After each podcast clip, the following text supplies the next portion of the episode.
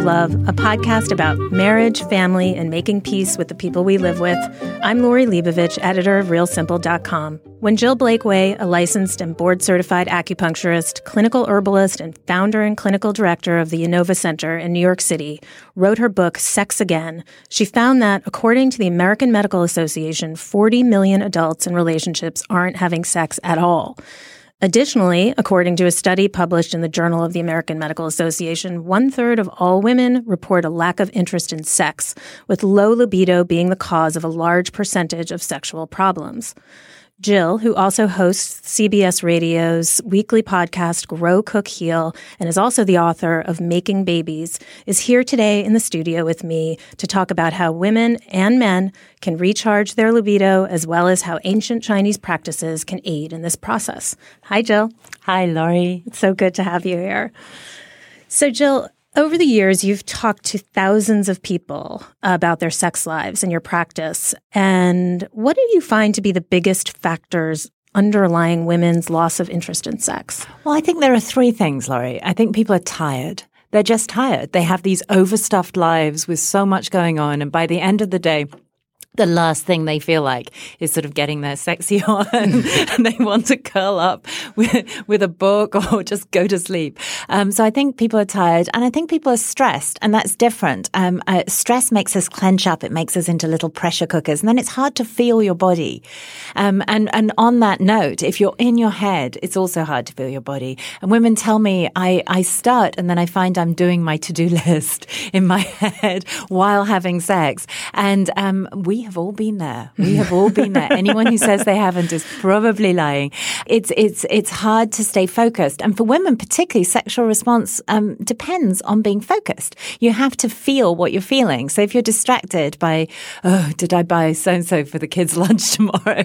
then um, it's hard to be in the moment. And and the last thing I think, Lori, is body image. I think we are bombarded with unrealistic images with a combination of surgery and Photoshop that make us feel bad about about ourselves. And women talk to me about the jiggly bit under their arm and things like that.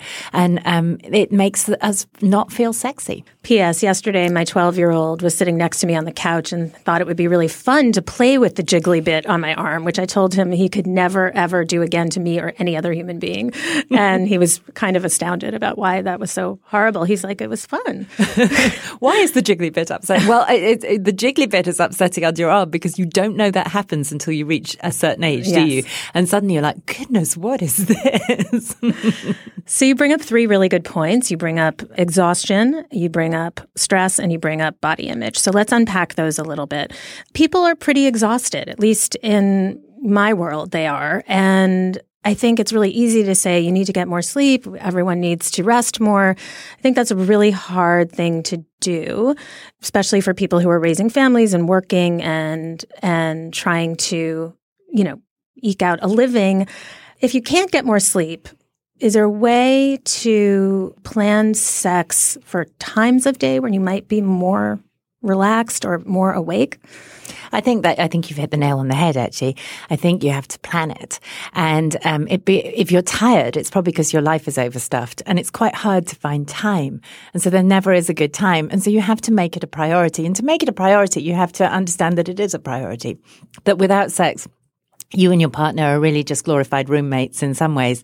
And that sex is more than just sex. It is, in fact, your energetic connection. And people tell me when they, when they've stopped having sex and they start again, they tell me, you know, we, we did it and I felt more connected to my partner for the rest of the day. And I, so I think understanding that there is a huge benefit uh, to you, both spiritually, emotionally, energetically, as well as physically from having sex means that you will actually prioritize it. And maybe you have to pack the kids off to the grandparents. And, you know, maybe you have to do that. And maybe you won't be having sex as much as you did when you first got together, but just making sure that you, that your sexual connection doesn't die in a busy life is, I think, really important. One friend of mine, her solution, um, because she's always too tired to have sex at night, is to, they have a sex date on Saturday mornings when their kids wake up. They put them in front of the television, they lock the door, and that's their time. And they're both a little bit more awake and less stressed because the week, the work week is, is over and their kids are occupied and not going to come in because they're too busy watching television. I think that's an excellent idea, yeah, isn't like it? You too. have to you have to do something like that. Um, Daddy's going to give mummy a massage. Everybody watch cartoons. um, when we're talking about stress, you mentioned that women often have their to do lists front of mind, and that makes it difficult to get into a sexual groove. What's happening with men? Why is it possible for men to shut off stress and have sex and want sex more easily than it is for women. Well, we're just wired differently. So, so men use sex as a stress reliever. Actually, it lets off a lot of pressure from the pressure cooker for them, and their sexual response is much more, on the whole, much more reliable. And so, it doesn't require quite so much focus. But for us, orgasm particularly needs a little bit of focus. If you if you lose your train of thought, you actually lose it. As you know, you lose you lose track. Um, and um, I don't think that's the same for men. So. Uh, I think we, it does require us to be more mindful. And in ancient Chinese medicine, we would say that that's the difference between being yin and being yang. As women, we are more yin and more receptive, and men are more yang and more aggressive. And so sex for them is a little bit more of an aggressive thing and therefore requires a little bit less, um, um, thought. and I don't know about you, but if I think I'm going to be interrupted, it's almost impossible for me to to focus Relax. enough to enjoy it. And my husband doesn't have that same worry. I mean, if we were interrupted, he would just stop, I think, and everything would be fine. One of the other things that can get into women's way when it comes to feeling sexual or having sex, as you mentioned, is body image. I don't know, you know, and I've been a woman for a long time now. I don't know how we avoid that pressure. I mean, you mentioned Photoshop, you mentioned media images. We also have an entire, you know, now an entire pornography culture that is telling women and men what women are supposed to look like when they're having sex, how they're supposed to look when they're naked, whether they're shaved or not, whether they, you know, have fake or real body parts.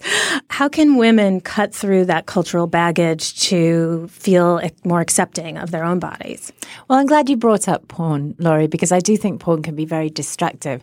When I was writing Sex Again, it was the first I'd heard of anal bleaching. And I was just shocked. I was shocked that people would go to those lengths and bleach their anuses. Um, but of course, they're paid to look a certain way. And porn sex isn't real sex. We do know that. It's a very different, it's a performance based sex. It's not sex that's designed for enjoyment, actually. It's, it's designed to be very visual. And so I think just making that separation in your head that this is a, an entertainment of sorts and that isn't real sex. Those people aren't having fun. I don't think. Not much fun. It's work for them. And what we do in the privacy of our own bedrooms with people we actually love and are connected to is a very different thing. It's not a performance, I think, for most people. Most people aren't filming it. I know some people do, but most people aren't. And I think if you ask most men, men are very visual, but they're not taking in all of you. And particularly if you've been together for a long time, they're actually not looking at all of you in the critical way that you think they are. They're looking at little bits of you that turn them on. And um, I think if you ask men, they're much less critical about their partners than we think they're going to be. I think they're also a lot less critical than we are of ourselves. I think that's absolutely true. I think we're projecting something onto ourselves that's very unrealistic. You write in the book that while many women you spoke to found that they had lost their desire for sex, they didn't lose the desire to have the desire. That it wasn't something they were just comfortable letting go of. They actually wanted to feel desire, they just couldn't. What do you think gives way to this misconception that women are never interested in sex as men are, that they just are kind of, you know, the the long held, you know, stereotypes of the frigid woman or the grumpy housewife who doesn't want to touch her husband. I mean, I, in my experience, women actually lament and really are sad about losing that part of themselves. But as you mentioned, all these other things like stress, exhaustion, children get in the way. I think, I think you're absolutely right. And I think one of the things that women talk about amongst themselves, isn't it, is that they want to want to have sex. They talk about it to each other. And, um, they probably should be talking to their husbands about it a little bit more. It becomes something of a habit or a, a shutdown or a no-go area for a lot of people. But I know that women want to want to have sex again because they come to me and tell me, I wish I felt desire or, you know, and a lot of women tell me once I get going, I'm kind of into it. I just never think about it. And that's habitual. Then you just have to do it actually. And I, I usually tell people that obviously if you're in a relationship that's abusive or you have problems in your relationship, then this isn't good advice. But if your relationship is fine and you find that you're not having sex, you can make like a sneaker commercial and just do it. Uh, and um, having sex leads to wanting to have more sex. It's like you remember, oh, yes, that's what it feels like. You talk in the book about certain holistic practices, things that people can do for their bodies and their health and nutrition that can actually help with feeling a little bit more present in their bodies and therefore maybe feeling a little bit more interested in sex. Can you talk about what some of those things are? Well, I think acupuncture, I am an acupuncturist, and I do think that acupuncture is very good for this because it wakes up the body. It, it, it, it, moves stagnation, areas of stuckness in the body, tight muscles, lack of flow of blood. And in order to have a sexual response, um, both women and men actually need blood flow. And so I think that's actually very helpful. I think some of the meditative practices, yoga, qigong, some of the meditative exercises are also really good because they teach you to stay present and to enjoy sex, particularly as women, as we mentioned, being present is a, is a really important part of it. And then I think something we haven't mentioned yet, Lori, because we've talked so much about the emotional aspects of this and the psychological aspects, is that some people's sexual desire goes down because of reasons that are physical. And that's particularly true of women in their 40s and 50s. Perimenopause is a time of quite a lot of estrogen dominance and low progesterone and sometimes low testosterone. And so people have hormone imbalances that in fact stop them having sexual desire or they start to have hormonal imbalances going into menopause that make sex uncomfortable and, you know, vaginal dryness, that kind of thing, vaginal soreness, vaginal atrophy, which is a word that strikes oh terror oh God, into that all is of so our terrifying. hearts. I just, my eyes just got really wide, audience, and I'm shaking a little bit. It's absolutely true. I just watched her do that. The, the words vaginal atrophy usually make us all go, oh, goodness, that too. Um, that's what we have to look forward to. But those things can be handled. And I think the best way to handle them, if you're not having extreme problems, is to handle them herbally to start with. Once you start messing with hormones, it's very specialized. You need to find someone very, very good. As you know, when we gave women estrogen, um, just unfettered, handed out estrogen like candy, breast cancer rates went through the roof. So I think um, a herbal formula, just a gentle herbal formula, is sometimes really, really helpful. And it shouldn't be underestimated that that you should look for the underlying imbalances, particularly hormonal imbalances, particularly if you're a woman as you get older. And Jill has recommendations in the book about good herbs. Sorry, I'm not going to say the English herb, good herbs that uh, women can look to for some help with that. Jill, what are some of the, on the flip side, what are some of the health benefits of having sex? Well, it's a great stress reliever. It's also very good cardiovascularly. It balances hormones. There is there is evidence that it balances your hormones. And a happy relationship is the foundation of a stress-free life, I think. And so it's a, it's a good thing to invest some time in. How do you define good sex? Well, I think anyone should shy away from defining good sex, actually, because what, what, it's a highly individual thing. So what, what you find to be good sex may not be what someone else finds to be good sex. But I do think that good sex involves connection. It's not just the porn sex we see um, uh, endlessly everywhere these days. It, it is, in fact, sex that involves some energetic and spiritual and emotional connection with another human being. And I think you, we'd be surprised by how much men would agree with us on that too. I think when we get into words like spiritual, it becomes a conversation that needs more definition, especially for our Western audience. So, can you talk a little bit about? I mean, I think your experience with Chinese medicine and yin and yang and the mind body connection really could speak to that. So, could you talk a little bit about the connection that happens is, as a Chinese medicine practitioner when a couple is having sex? Well, to us, if, if, if a man and a woman are having sex, this is the uniting of yin and yang, and that creates a whole. And if you think about it, sex is one of the very few times where we can experience a sense of oneness with another human being. There is a point during sex where you start to forget who, who's what, where you begin and the other person ends. And it's a very beautiful moment, actually. And it's actually, I think, the moment that women are looking for when they say, I want to want to have sex again. It's not just orgasm. They're looking for that feeling of oneness that is so profound and lasts probably just a few seconds. And I, that I think is part of the spiritual nature of sex. We don't experience oneness very often. I believe we are all one at, at some level, all of us, and that we forget it and we're individuated and we start to get combative and we've forgotten that we are in fact all one. We're all aspects of the same thing. And if you do have any kind of spiritual practice, you would say that we're all, I would say, we're all aspects of spirit in some ways. And I think sex, whether you believe in that or not, is one of those times when you experience that kind of connection and it feels good. You in the book include a six week program for wanting to want sex again. Part of that, you know, for people who have lost their spark. And you know as we all know in long-term relationships you're always sort of chasing that feeling that you had at the beginning and wondering why it doesn't exist. But you know with real life and the passage of time we all know that that diminishes. So could you talk through a little bit about what your recommendations are for people in this 6 week plan and how they start make you know, I think one of the things that you focus on is like you have to do it. Like we can't, you can't talk yourself through a sex rut. Like you have to actually have sex. You can't just think about it. No, or or talk about it to your therapist. Or you know, you have to really deal with your partner physically. So can you walk us through those six weeks? Well, that's why I designed a six week program. And the first thing I'd like to say is that it doesn't have to be all done in six weeks. Mm-hmm. I designed a six week program because I thought anything else sounded a little overwhelming.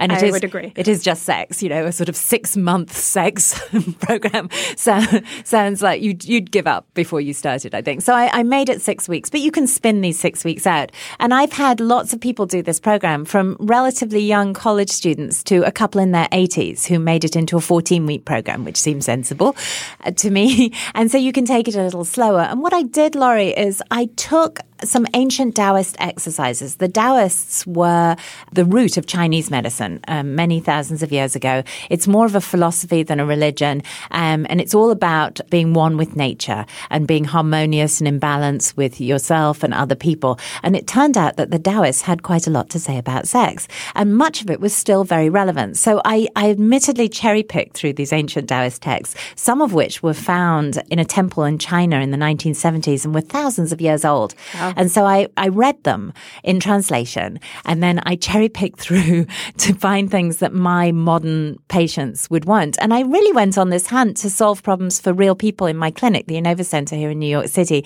I wasn't intending to write a book, but then I found these wonderful exercises. There's an exercise called the loop, which is all about spreading sexual energy from your pelvis through your whole body. And the ancient Taoists um, taught that if you learned how to do this, you would have whole body orgasms instead of just genital ones. And so I had known this. I learned this in Chinese medical school. I never tried it for some, uh, I don't know, too busy, too, too tired, busy. too stressed. never tried it. And then I started to read these books and I realized, oh, this is a, a meditative practice. It's a Qigong practice. So and, did you try it? Uh, yes. And, and I, um, my husband was like, why didn't we do this earlier? Because we went. So what to, does that look like? Well, what you do is you, um, it's a meditation to start with. And in the book, I teach people to do it very slowly. So you start by creating a little loop of energy on your own um, in your own body. And then further on in the six week program, you learn to synchronize your breath with your partner and create a loop that goes between the two of you. And then you learn to do it during sex with synchronized breathing. So you breathe in, he breathes out, you create the little loop. It sounds like quite the, quite the mission, but it is actually a very, very useful exercise and, um, and fun to work at. And what have people reported back about it? People love that exercise. And I think because we taught it very slowly in the book, and so we just did it in layers. You learn to loop on your own, you become a bit of an expert looper, then you teach your partner to loop. it's, it's actually kind of a fun little journey. But there were lots of things like that in the Taoist text. There were a whole section, and you've got to think this was written thousands of years ago, yeah. about thrusting and different types of thrusting. And so men were taught to thrust um, three shallowly and then three deeply and things like that. For what? What was the reasoning um, behind um, it? I it, it, was meant as a sort of discipline. Okay. But what's interesting about it is that it is actually very enjoyable. Men last a little longer because they're focusing on their counting. they have to do a number of different types of thrust, shallow and deep thrust. And women get a little bit of unexpected pleasure. You know, if you know what's going to happen, it's not quite the same. Um, and so the shallow thrusts make you wait for the deep thrust, if you see what I mean. And so I found that these ancient Taoist texts, um, sexercises, really, thousand year old sex exercises, were really very relevant. Well, of course, because of course, sex, if you think about it, is the one thing that hasn't changed in 2000 years. People are presumably still having sex exactly the same way as they always did. They're not anal bleaching. They weren't anal bleaching back in the day.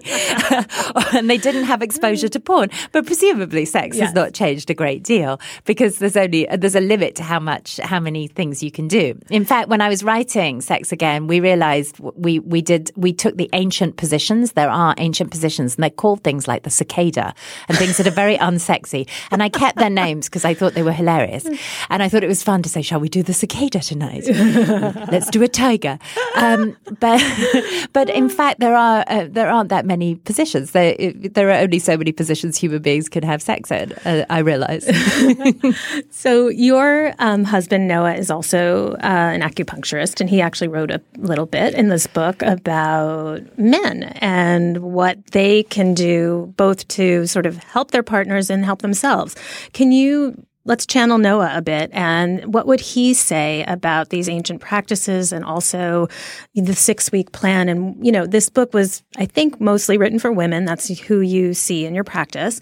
But what can men glean from it? Well, you're absolutely right. I wrote this book for women and I wrote it for the women who come and see me originally. And it wasn't even going to be a book to start with. I, I, gathered this advice for women. And when I got to the end of the book, my editor said, it's a little female, this book. And I thought, well, yes, of course it is. I'm a woman and I'm writing for women. Um, but she had a point. Of course, it takes two here. And so we enlisted Noah to give a male point of view. And to start with, to be honest, when he read everything, his point of view was do this and you'll get some I'm literally, I, he was supposed to write a little thing at the end of every chapter. And he was like, well, uh, you know, I guess meditating on sex is a good idea if you end up having sex. Right. Um, but that was his sales pitch to the men. well, that was his sales pitch to himself, I think.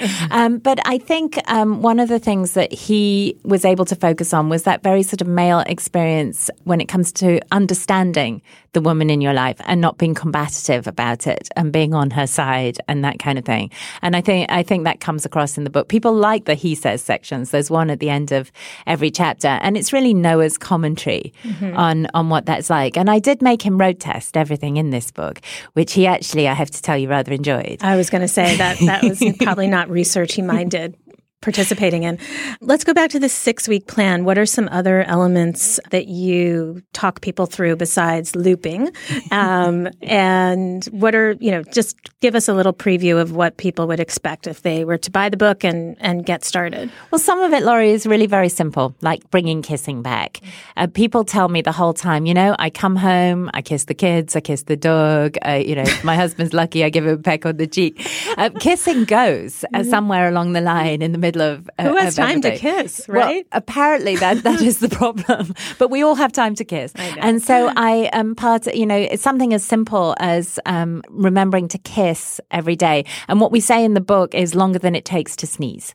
We're not expecting you to, you know, so sad, as we say in England, snog. We're not expecting you to make out for hours on end. Although I think that would be a lovely idea, but uh, for longer than it takes to sneeze, remember to kiss your partner every day in intentionally. And um, I, it, so a lot of the advice is not necessarily sexual. It's just about connection and reinforcing your connection. So we've talked a lot about people in long-term relationships. How does your um, sort of your plan and your your thoughts on sex apply to single people who might be lacking in desire or lacking in partners? How can they rekindle their own sexual desire? Well, there is a separate six week program for people who are on their own. Um, it, it, just because you don't have a partner doesn't mean that you're not sexual or you stop being sexual. And in fact, the beginning of the six week program for couples is about you re exploring your sexuality on your own. Uh, and so there is a full six week program that is about you getting back in touch with being a sexual being. And it takes you through the, the same things as you would with a couple, but on your own. Jill, thanks so much for being on the labor of love today. Thank you, Lori. Jill Blakeway is the author of Sex Again. Thanks so much for joining me today on The Labor of Love. Email me your questions, comments, and suggestions for topics and guests at tlolpodcast at gmail.com. I'd like to thank our producer, Kristen Meinzer, and our editor, Tim Einenkel. If you enjoyed the episode, please review and subscribe on iTunes, where you'll also find more podcasts from Real Simple. You can subscribe to The Labor of Love at itunes.com slash panoply or at panoply.fm. I'm Lori Leibovich, and I'll see you next time on The Labor of Love.